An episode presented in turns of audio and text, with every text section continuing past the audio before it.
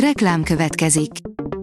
A műsort a Vodafone Podcast Pioneers sokszínű tartalmakat népszerűsítő programja támogatta, ami azért jó, mert ezzel hozzájárulnak ahhoz, hogy a felelős üzleti magatartásról szóló gondolatok, példák minél többekhez eljussanak. Köszönjük! Reklám hangzott el. Lapszemle következik. A nap legfontosabb tech híreivel jelentkezünk. Alíz vagyok, a hírstart robot hangja. Ma július 7-e, Apollónia névnapja van.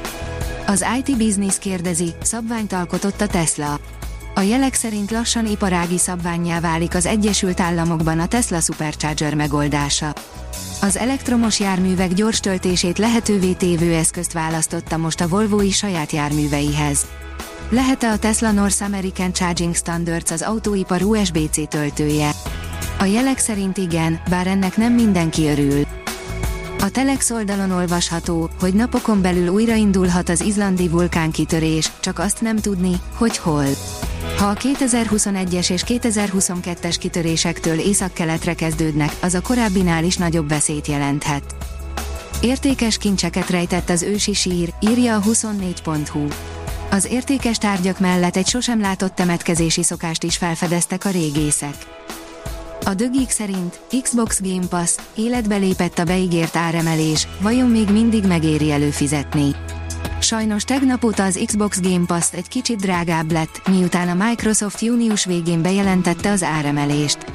A játékosok világszerte csalódottan értesülhetnek arról, hogy az Xbox Game Pass tegnap drágább lett.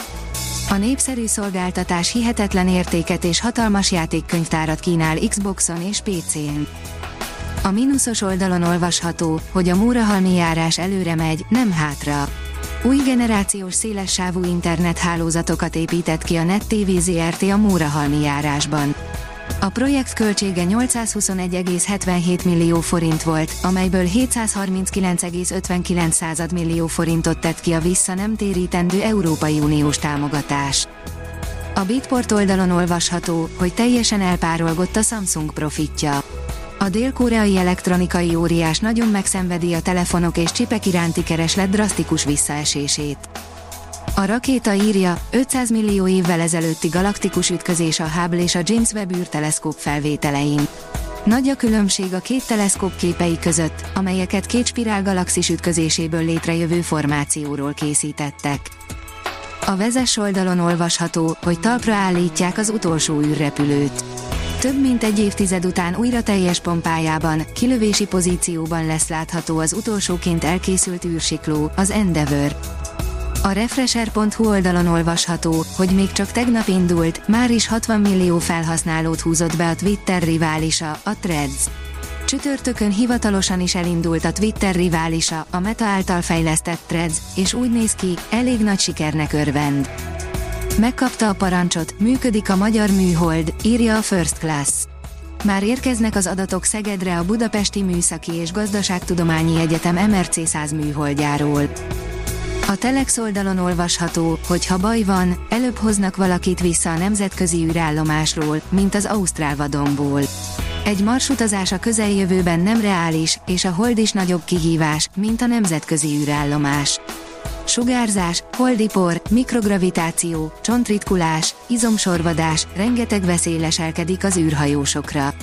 Árnó Rándzsal, az Európai űrügynökség orvosmérnökével beszélgettünk. A newtechnology.hu szerint óriási befektetések áramlanak a mesterséges intelligencia felé. A Moonfire Ventures befektetési alap 115 millió dollárt gyűjtött össze, hogy európai technológiai és mesterséges intelligencia startupokba fektesse, jelentette a Reuters. Az európai mezőgépgyártás készül a sci korszakra, írja a Gépmax.